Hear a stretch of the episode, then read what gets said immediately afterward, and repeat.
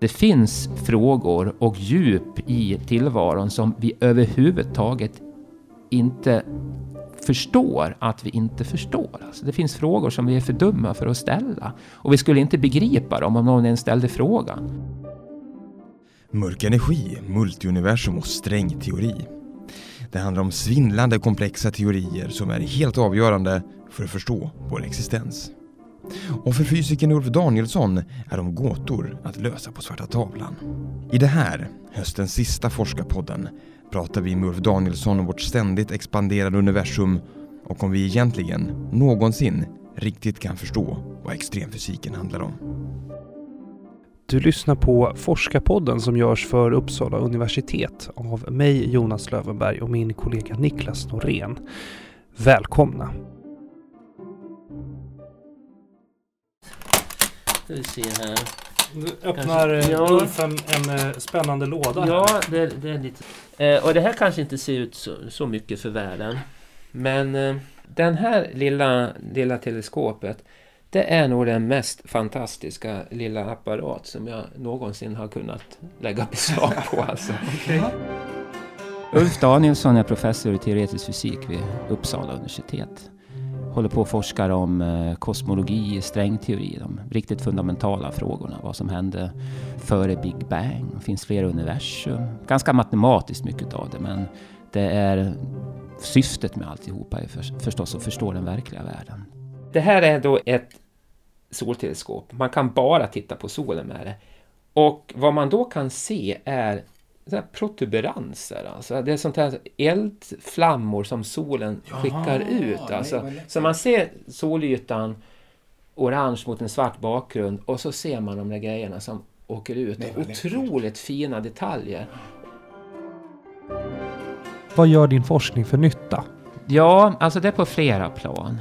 Det är det existentiella perspektivet, att tillfredsställa en nyfikenhet. Ja. En nyfikenhet som leder till en kunskap som jag tror också är nyttig för hur vi förhåller oss till världen. Så man ser liksom allt det här som händer på solen som man... Jag hade ingen aning om faktiskt, får jag ärligen säga, att det var möjligt att se så bra med ett teleskop som är möjligt att skaffa för en enkel amatör. Sen en annan sak är ju att den här typen av forskning förr eller senare kommer nog också få en mer handfast och praktisk nytta. När den väl börjat bli testad och man börjar kunna se att man kan börja använda den. Ja, en vacker dag så kan man an, kanske man kan använda den till, jag har ingen aning om vad för någonting, bygga, bygga någon warp drive eller någonting, någonting åka iväg till fjärran stjärnor. Jag har ingen aning om vad det kan leda till. Men förr eller senare så kan nog nästan all kunskap av det här slaget komma till någon form av nytta. Synd det är mulet idag då. Ja, det är möjligt. Annars hade ni kunnat få en upplevelse. Jag tror att det, Ja. egentligen alla, alla borde ha rätten att någon gång få titta genom ett sånt här Ja. teleskop.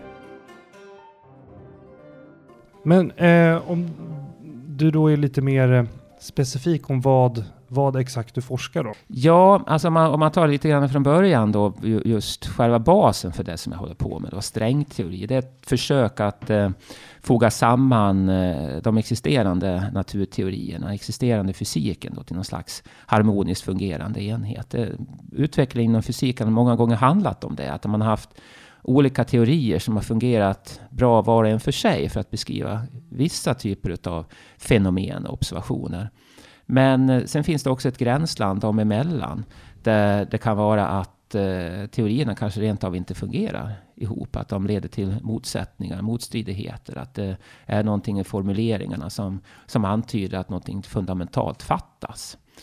Eh, och det finns flera sådana exempel under historien. Kan du inte ge ett då? Ja, jag kan ta det allra första och bästa Ja, exemplet. det. Och det är egentligen Newton. Eh, hur man, man kunde beskriva, å ena sidan hade man kunnat beskriva rörelserna hos planeterna på, på himlen då sen lång tid tillbaka. Här, nu är vi i slutet på 1600-talet.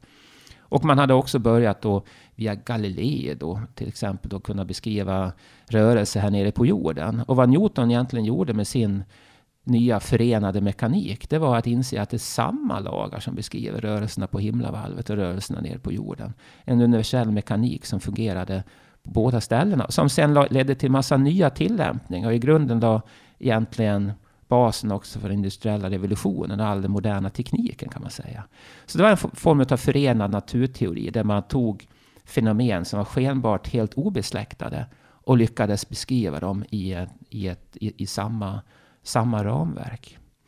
Men då, då undrar jag mer, du, du, pratar om de teorierna som man har tillgång till idag och mm. det är att mm. strängteorin ska lösa det här. Kan du ge ett exempel på där två uppfattningar som inte sitter ihop som vi fortfarande använder oss av? Ja, och då är det egentligen om man tittar då på ena sidan då kvantmekaniken som tillsammans med speciell relativitetsteori eh, ligger, ligger till grund för partikelfysiken. Det är den ena sidan. Det handlar egentligen i mångt och mycket om det som är litet och extremt mm. på det sättet. Och å andra sidan har man gravitationen och den allmänna relativitetsteorin och det som har med krökta rum och svarta hål och, och, och sådana saker att göra. Och för den delen också universums expansion.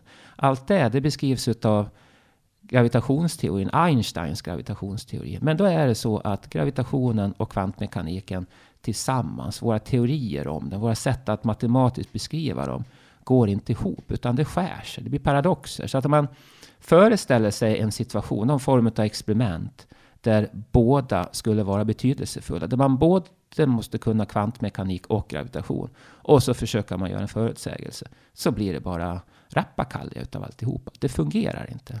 Men, och var ser man det här? Ser man det på griffeltavlan eller eh, man ser det på den svarta tavlan, alltså ja. när man gör beräkningarna. Man föreställer sig en situation där det här skulle vara betydelsefullt. Ja. Och då går det på tok. Men problemet, det är då att man vill ju förstås också hitta reella situationer i verkligheten. Ja. Experiment och observationer. Som dels kan ge ledtrådar till hur man ska utveckla och förändra teorierna för att de ska gå ihop. Mm. Men också förstås testa de eventuella hugskott man har för hur det här skulle kunna fungera. Och det är det som egentligen är problemet. Men strängteorin, det är då ett teoretiskt sätt, det är någonting som man har funderat ut som skulle kunna lösa den här motsägelsen. Det visar sig att om man i strängteorin så kan man ha både kvantmekanik och gravitation som fungerar tillsammans. Det går att få ihop det. Mm. Frågan är nu, är det på det här sättet det fungerar i den verkliga världen eller inte? Eller är det på något helt annat sätt där? Och det är det som är så svårt att än så länge kunna riktigt testa eftersom man vet inte riktigt hur man ska göra. Strängteorin, ja. alltså sättet den försöker få ihop gravitationen och ja. kvantmekaniken på, det är då att de minsta beståndsdelarna är inte punktformiga partiklar. För det verkar vara just det som ställer till problem.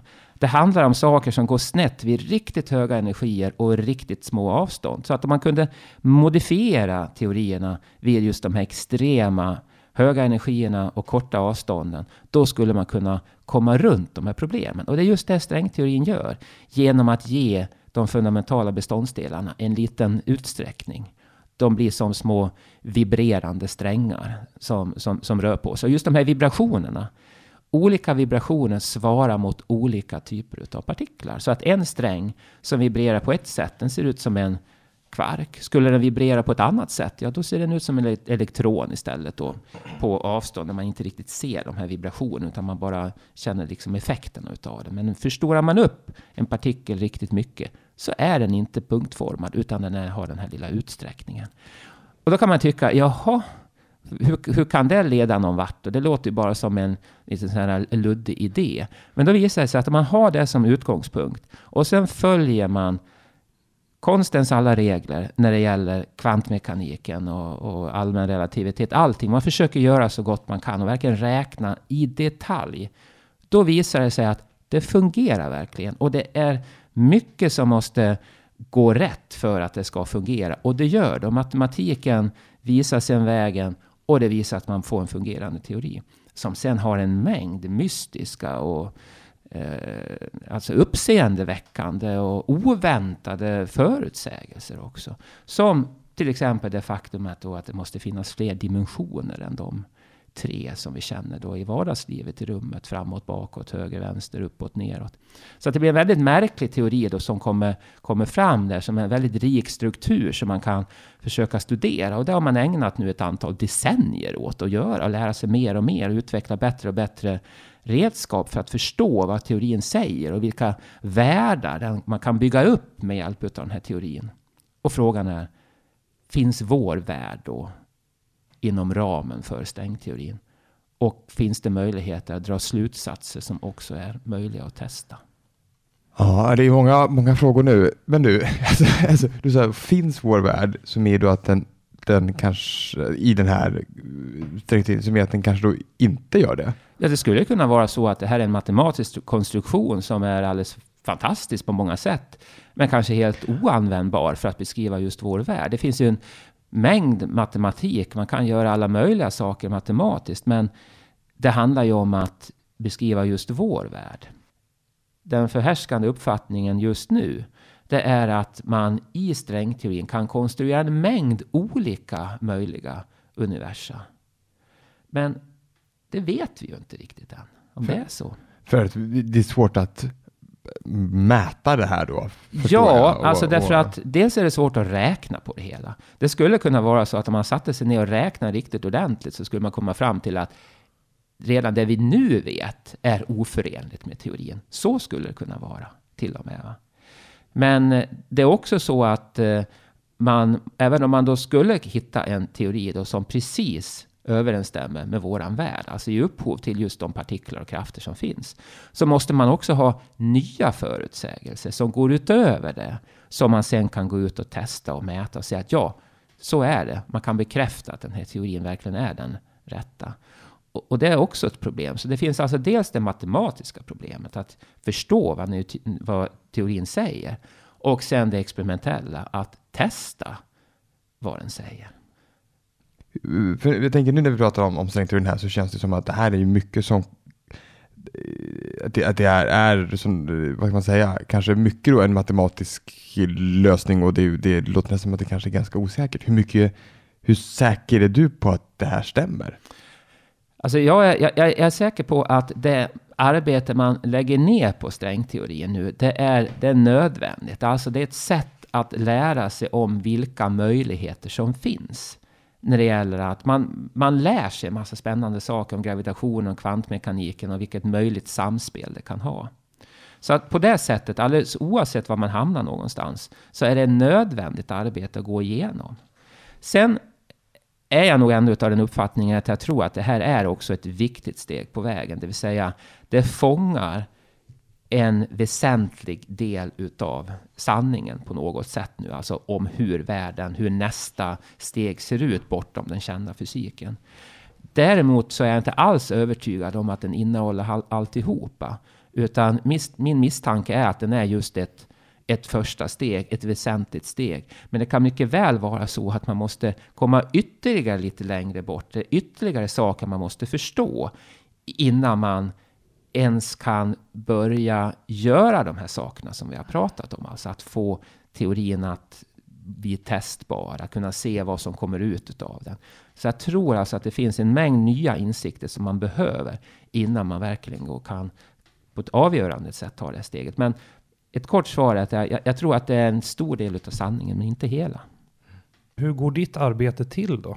Delvis är det precis som fördomarna då kan, kan liksom ja, något, vad, har du, vad har du för fördomar Det vill säga att man står framför en svart tavla då ja. och, och, skriver mystiska formler och sånt ja. där. Och, och det, det, gör jag verkligen. Alltså, det är en del utav det. En annan del är att man sitter helt enkelt och, och, och räknar själv och försöker förstå och lösa massa konstiga ekvationer. Och, eller man läser vad andra skrivit då för att försöka få ledtrådar hur, hur man kommer vidare. Det finns det mycket språkliga begränsningar? Alltså det, ni uttrycker er ju med, med siffror och formler då, men alltså... Eh, Absolut, man kan stå där tillsammans och förtvivlat försöka förklara vad man menar för någonting. Ja. Och, och, det är inte alltid lätt att göra, för dels så kan det vara liksom tankar då som man inte alls har kunnat, kunnat formulera matematiskt än. Alltså det, man har kommit ganska långt när man väl kan formulera det matematiskt. Utan då försöker man på, på ett väldigt så här rudimentärt och, och provisoriskt och primitivt sätt att försöka förmedla de här tankarna man har i huvudet, den här känslan av att det måste ligga till på det eller det sättet. Och har man tur, och det är egentligen då som det blir de bra samarbetena, så är man personer då som på något sätt kan kommunicera med varandra ändå. Man, man är på samma våglängd, så att man, det räcker egentligen att man börjar mumla liksom en halv mening och liksom förtvivlat vifta med handen och peka någonstans. Och den andra förstår vad man är ute efter. Ja. Och då, då, då fungerar det verkligen alltså. Så Nej, jag vet för- inte hur den där kommunikationen går Nej, till. för jag tänker att för saker ni, ni eh, arbetar med är ju saker som vi inte vet att de finns än och då måste det ju saknas ord för dem. Ja, Är fast ja, ja, i någon mening är det ju så. Det är klart att man, man rör sig då i, åtminstone i någon slags matematiskt rum där det finns Ja. begrepp begrepp och, och- och, och sådär. Fast man kanske själv inte alltid känner till de här begreppen och vad de heter och exakt hur det går till alltihopa. Så att det är klart att man, man rör sig ändå inom slags matematisk värld där. Och sen försöker man då i denna matematiska värld hitta sätt då att gestalta de här sakerna som finns någonstans där ute i verkligheten. Men, men som sagt, många gånger handlar det ju om, om att, man, eh, att det är just de här matematiska formuleringsproblemen och hur man löser de matematiska frågeställningarna. Det är det som mycket av det själva arbetet handlar om.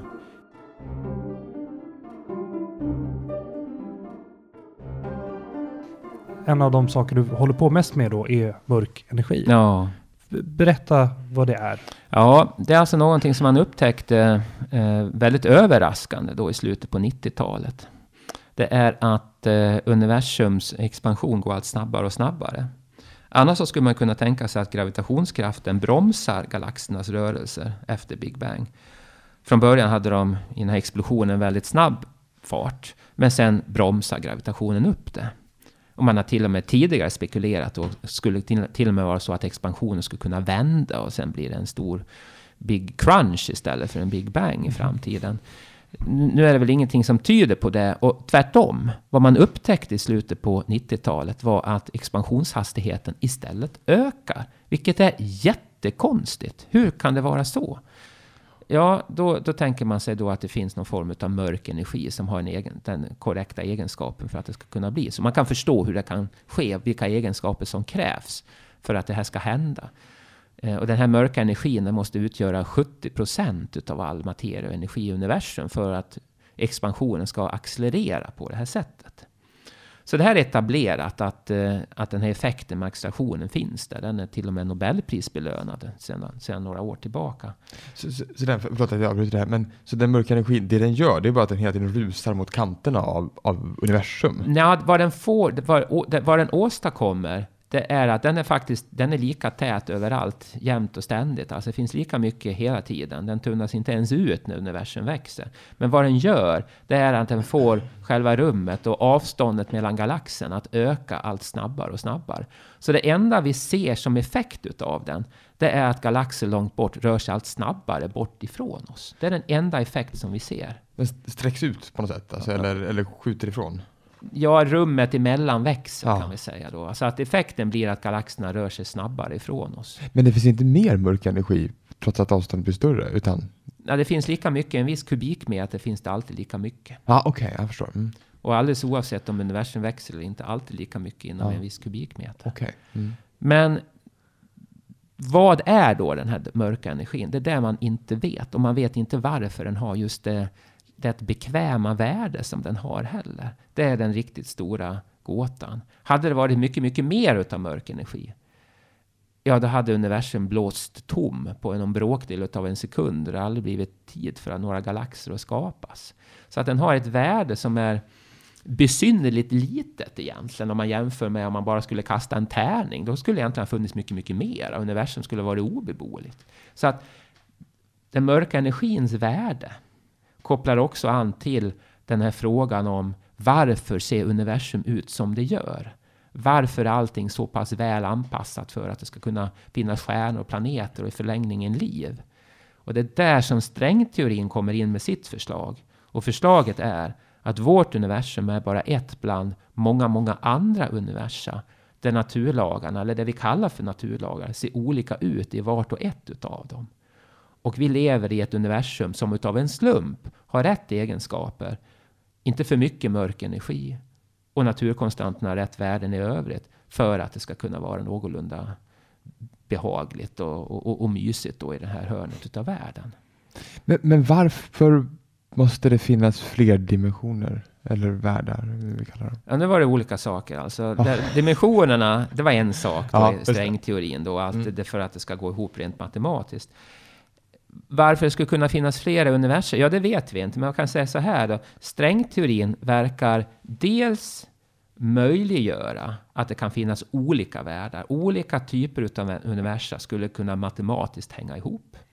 Det finns också i strängteorin eh, och en del av strängteorins tillämpningar på kosmologi möjligheter att verkligen skapa också flera olika universum. Det finns naturliga processer som kan leda till olika universum.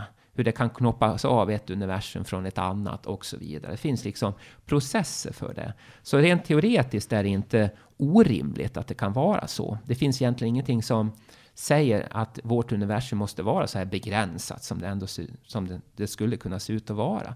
Så att dels så finns det de skälen. Men sen är det också då rätt gåtfullt ändå varför det ser ut att vara så finjusterat som det är. Vad kan förklaringen till det vara?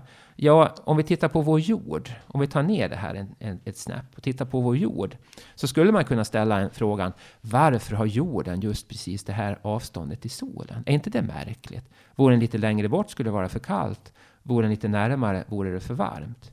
Ja, då vet vi att det finns ingen fundamental förklaring till det. Utan förklaringen är helt enkelt bara det att det finns så himla många olika stjärnor och så himla många olika planeter. Utan att åtminstone någonstans så är det väl inte så konstigt om av en slump en planet råkar ligga på rätt avstånd och har rätt egenskaper i övrigt. Det kanske finns på flera ställen dessutom. Och vi lever naturligtvis på en sån planet. Så förklaringen därtill varför jorden finns och det finns liv här är därför att universum är så stort att utav ren tur borde uppkomma åtminstone någonstans. Då kan man alltså använda samma förklaring på universum i sin helhet. Det vill säga, varför är det nu så att naturkonstanterna råkar ha rätt värde i vårt universum? Ja, det kanske är helt enkelt därför att vårt universum bara är ett utav siljoner olika möjliga universa. Och i några råkar det vara precis rätt. Och det är slumpen igen. Så det är samma typ av förklaring fast ytterligare en nivå upp. Jag måste fråga två saker här. Ja, kör. Siljoner, är det ett riktigt tal? Nej, jag bara hittar på det nu. Men det är väldigt stort. Ja, ja, ja. Det är superstort. men du, sen, men eh, den här mörka energin, vad är det då för dig? Är det en eh, formel på en tavla eller är det en eh, upplevelse av, av liksom en något, någonting du ser eller inte ser när du tittar ut i rymden? Eller liksom, vad, vad blir det för dig? Eh, den mörka, den mörka energin, det är ja. någonting fysiskt, konkret, existerande, något som finns i detta universum, ja. i vilket vi är en del. Så det är någonting påtagligt existerande som man kan se effekter utav, man kan observera och se effekter utav. Jag har ingen aning om vad det är, men jag vill veta vad detta reellt existerande något är för någonting. Okay. Och då använder jag då med hjälp just den här matematiken mm. för att försöka bringa ordning på de här idéerna. Formulera modeller för vad det kan vara och jag hoppas att man en vacker dag ska kunna testa det här och komma fram till vad det verkligen är och göra nya experiment som testar det här. De här parallella världarna och parallella universum så, är de en förutsättning för att strängteorin ska hålla? Eller är det så att det är en möjlig effekt av strängteorin. Mm. Man brukar inte kalla det för parallella världar, det är en annan grej inom ah, kvantmekaniken, okay. rättar jag dig lite ah, så ja, här mästrande nu då. Utan det, det, handlar om multiversum. Multiversum, Och okay. multiversum, mm. det är egentligen bara en form av geografisk förmodan. Alltså tanken att universum, världen, är mycket större än vad vi hittills har kunnat se. Vilket är ju så man har tänkt i alla tider. Man har undrat vad finns på andra sidan kullen, på andra sidan havet och så vidare. Och nu infinner sig funderingen, kan det vara så att universum är väldigt mycket större än det som vi hittills kan se? Och då ställer du frågan, är det en följd utav strängteorin eller inte? Är det en förutsättning för strängteorin? Ja, och då är det en väldigt bra fråga eftersom intressant nog så när strängteorin först formulerades så var tanken precis den motsatta att strängteorin skulle bara ge upphov till en möjlig värld. Endast ett möjligt universum. Sen, och det var mycket efter det att den mörka energin upptäcktes, så har det svängt. Så nu är uppfattningen där att i strängteorin finns det massor med olika möjligheter. Och just den här idén om multiversum är väldigt väl förknippad med strängteorin. Men vi får väl se. För att än så länge, och det är egentligen mycket det av mitt arbete går ut på, så är det inte etablerat helt klart i vad mån multiversum verkligen finns där i strängteorin. Det skulle kunna vara att strängteorins ekvationer faktiskt kastar bort en stor mängd av de här möjligheterna. Och att detta multiversum kanske ser annorlunda ut. Så det vet jag inte. Och, och lite grann så kan vi säga så här då att jag är väldigt sympatiskt inställd till en del om multiversum. Jag tycker att den är väldigt rimlig. Eh, det känns någon, på något sätt som att det skulle kunna vara så. Jag är också väldigt positivt inställd till strängteorin. Det är den som jag ägnat mig åt. Men jag är inte övertygad om, av det skälet ändå, att strängteorin nödvändigtvis ger upphov till multiversum. Det vet jag inte. Det är en matematisk frågeställning. Det är något som jag skulle vilja, vilja ta reda på. Och då kan det vara så att jag kommer upptäcka att de här idéerna inte går ihop. Tror alltså det här är en riktig science fiction-fråga. Skulle vi kunna resa till ett sånt här annan multiuniversum-värld? Ja, det har jag ingen aning om. Jag tänker om det fanns något litet maskhål. Ja, ja, precis. Ja, något sånt. Ja. Får önska drömma. Ingen aning. Alltså det enda man kan säga när det gäller sånt här, är att man måste vara försiktig när man utesluter saker i, i framtiden. Man kan säga väldigt klart vad, vad man behärskar just nu och så. Men eh, det finns en del som säger ja, men det här med multiversum, det kommer aldrig gå att testa och det spelar ingen roll om det är sant eller inte och så vidare. Va? Men det där är väldigt farligt att säga så. Om man vill göra någon, ha någon slags rimlig möjlighet att förutsäga framtiden. Det finns ett bra exempel på det här. Om man går tillbaka mitten på 1800-talet. Det var en fransk naturfilosof, Auguste Comte, som sa så här att vi kommer aldrig någonsin att kunna ta reda på vad stjärnorna består utav. Och det var nog många som tyckte, ja, nej visst, det är ju totalt omöjligt. Hur skulle man kunna göra det? Ungefär samtidigt så utvecklades då spektroskopin. Som gör då att man genom att bara sönderdela ljus i olika våglängder kan helt enkelt se direkt vilka ämnen som finns i till exempel då just stjärnor. Så att vad som är möjligt eller inte att testa framöver, man ska nog vara väldigt försiktig om man, och för, om att för självsäkert påstå att det eller det är omöjligt. För det vet vi helt enkelt inte.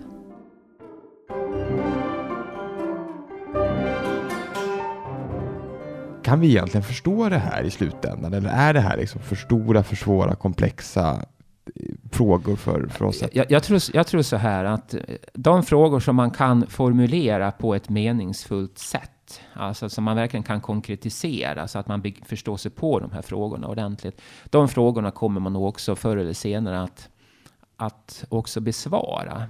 Sen kommer det säkert att leda till nya frågor och så vidare. Det vill säga, jag tror inte att man kommer till en slutpunkt där det inte finns några mer meningsfulla frågor kvar att ställa. Utan det kommer att fortsätta. Sen kan det däremot säkert vara så att, att eh, eller det är jag helt övertygad om, att det finns frågor och djup i tillvaron som vi överhuvudtaget inte förstår att vi inte förstår. Alltså det finns frågor som vi är för dumma för att ställa. Och vi skulle inte begripa dem om någon ens ställde frågan. Eh, och det kommer återigen tillbaka på våran biologiska begränsning. Och det är så häpnadsväckande att man inte, inte ta till sig det mer än vad man gör. Det vill säga, vad är vi för någonting? Vi är alltså evolverade biologiska varelser på den här lilla planeten med hjärnor som väger lite drygt ett kilo. Som är, finns, som, är, som är evolverade för att göra vissa saker här. Och sen har de då som en intressant biprodukt fått den här förmågan då att, att, eh, att kanske eh, ställa lite andra frågor om världen än vad man kanske hade förväntat sig att vi skulle kunna göra. Men varför skulle dessa små hjärnor på lite drygt ett kilo kunna förstå allt som det finns att förstå i detta universum. Det är naturligtvis fullkomligt orimligt. Så just av det skälet så finns det en begränsning. Och jag är övertygad om att den begränsningen då relativt vad som finns i vårt universum är alldeles enorm. Alltså det finns så oerhört mycket mer än vad som kan rymmas i våra små skallar. Men det innebär ändå inte att vi inte det är mycket möjligt att vi kan fortsätta då den här upptäcktsresan hur länge som helst, upptäcka mer och mer och mer. Och ändå så är det och kommer alltid förbli bara en liten bråkdel. Jag vet inte om det där är hoppfullt eller om det... eller vad det, vad det, det blir, spelar ingen roll. Jag, jag, är inte här för att inge hopp nej, eller, nej. eller förtvivlan, utan men, bara beskriva hur det, jag tror att det är.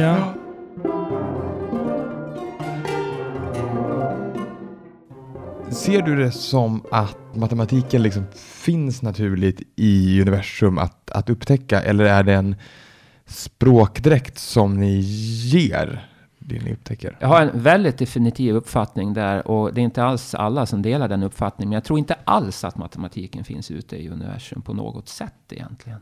Utan det är ett, ett, ett språk, det är ett sätt att betrakta världen som vi, och ganska nödvändigtvis vi använder oss utav. Eh, däremot så finns det en, en konkret, en, en objektivt existerande verklighet som, som, som ser ut på ett, på ett sätt där. Och vi befinner oss mitt i den världen. Med våra evolverade organiska hjärnor och organiska eh, ögon och öron, vad det kan vara för någonting. Och så försöker vi då förhålla oss till den världen, att försöka se, upptäcka den, att, att överleva i den. Och matematik, är det någonting som är matematiskt så är det egentligen vi själva, alltså vårt eget sätt att tänka. Där är matematiken då ett verktyg tillsammans med, med andra sätt att tänka som vi har. Eh, och det använder vi ibland framgångsrikt och ibland mindre framgångsrikt. Men att tro att matematiken och in, ens naturlagarna är någonting som existerar objektivt eh, i någon slags platonsk idévärld någonstans. Det tror jag alls inte på ett smack. Varför inte? Jag förstår inte ens, ens vad det skulle innebära för någonting. Det enda jag vet är att det finns den här världen omkring mig, materiella världen som jag försöker förhålla mig till. Det är ingen som, kan, som skulle kunna tro att eh, ett visst språk då, som svenska, tyska eller japanska eller, eller, någon, eller swahili existerar oberoende av oss människor.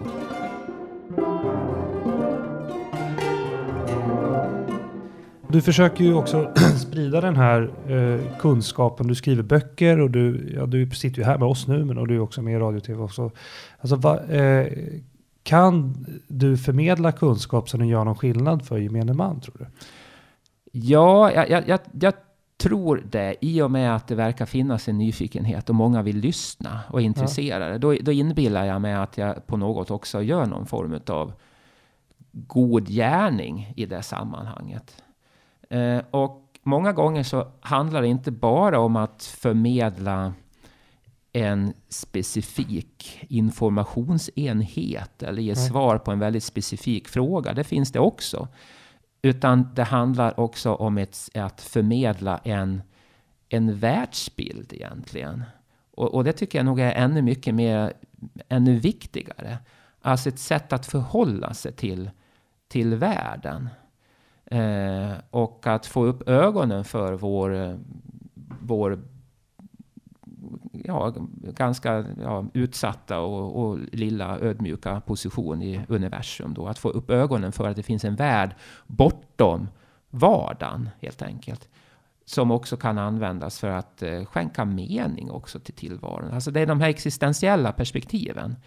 Och jag tror att med, om man, man kan med utgångspunkt i en nyfikenhet för naturvetenskapen, fysiken och, och, och, inte bara fysiken utan hela naturvetenskapen. Så kan man få en form av existentiellt djup mm. också i sitt förhållande till världen. Som man sen kan använda på olika sätt och dra olika slutsatser. Men så att för mig handlar det nog om att ge någon form av fördjupad upplevelse av universum. Att försöka förmedla på vilket sätt jag ser på världen och förhåller mig till den. Då din kunskap här om det väldigt stora och det väldigt lilla, för det är väl eh, någonting sånt. Så det glappar lite i mitten? Det glappar lite i mitten. Nej, men, men din, din kunskap om de här, om de extremerna, liksom kanten av vad vi mm. kan se och förstå, eh, förändrar det din syn på, på, säg dina medmänniskor eller på tanten i kön på ICA eller? Ja, det tror jag att det gör alltså det, det är någon form av... Eh, jag tror att jag ändå känner, jag, på något sätt att ta existensen på, på allvar. Liksom att se lite grann bortom just den absoluta vardagen på något vis. Och också se kanske för mig då kopplingarna mellan, mellan just vardagen och människan och människans fel och brister och de stora perspektiven och sånt. Att liksom allt det man gör i det lilla kan man också se utifrån det här. Använda liksom det stora som någon form av resonansbotten. Så någon form av påverkan, det, det, det har det nog ändå. ja, sätta in saker och ting i sitt rätta perspektiv. Att kanske försöka, jag tror att det hjälper mig i alla fall, att eh, välja mellan vad som är viktigt och vad som är mindre viktigt också i, mm. i, i, i världen omkring mig som ligger lite närmare. Det här var ett jättespännande samtal Ulf. Eh, och eh, jag vet inte med dig Jonas, men jag har ju mycket funderingar kvar här nu. Ja, om, om, du får eh, kanske få återkomma. Ja, ja, jag får göra det helt enkelt. Ja, du får ett mejl. Ja, okay. eh, tack så hemskt mycket Ulf för att vi fick komma hem till dig och prata med dig om alla de här spännande grejerna. Mm. Tack. Tack. Mm.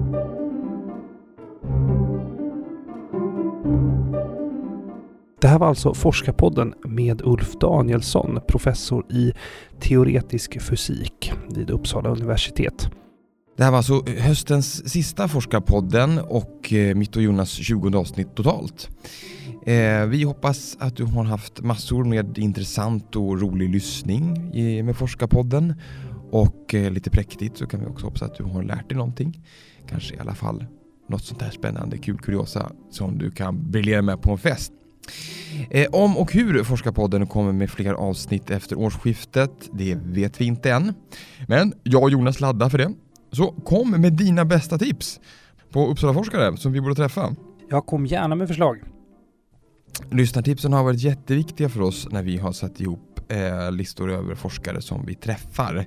Det finns massor att välja mellan och olika ämnen och, sådär, och ingångar och, och få hjälp av er lyssnare att veta vilka vi borde träffa är superviktigt. Så för att tipsa eller kommentera och diskutera, twittra gärna till oss. Använd hashtag forskarpodden, svarar vi alltid. Men du kan också mejla forskarpodden at gmail.com eh, och där kommer vi också såklart svara. Eh, nog med det. Eh, jag och Jonas får väl tacka för oss. Tack för oss. Och eh, det känns ju konstigt men ja, god jul antar jag. God jul.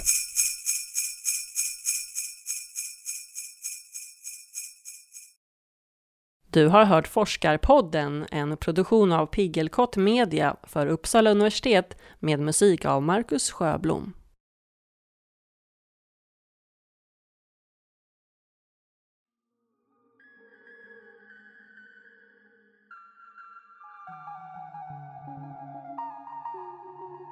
Jag försöker hitta science fiction som har naturvetenskapen, är intresserad just utav naturvetenskapen och får mm. den rätt också. Det är mm. klart, det är lite så här nördigt och sådär. Men eh, så jag läste en del utav eh, Steven Baxter. Han skriver kanske lite för mycket då, men jag har läst några av hans böcker och så. okay. Och där finns det en del utav det ja, ja. också. Och sen ska man välja på Star Wars och Star Trek så är det självklart att jag väljer Star Trek. Ja, det, det, det är en sån här uh, ideologisk sak. Ja, Även om jag tycker filmerna, Star Trek-filmerna är inte så bra. Men uh, Star Trek-serierna. Då, och då främst uh, Next Generation och Voyager.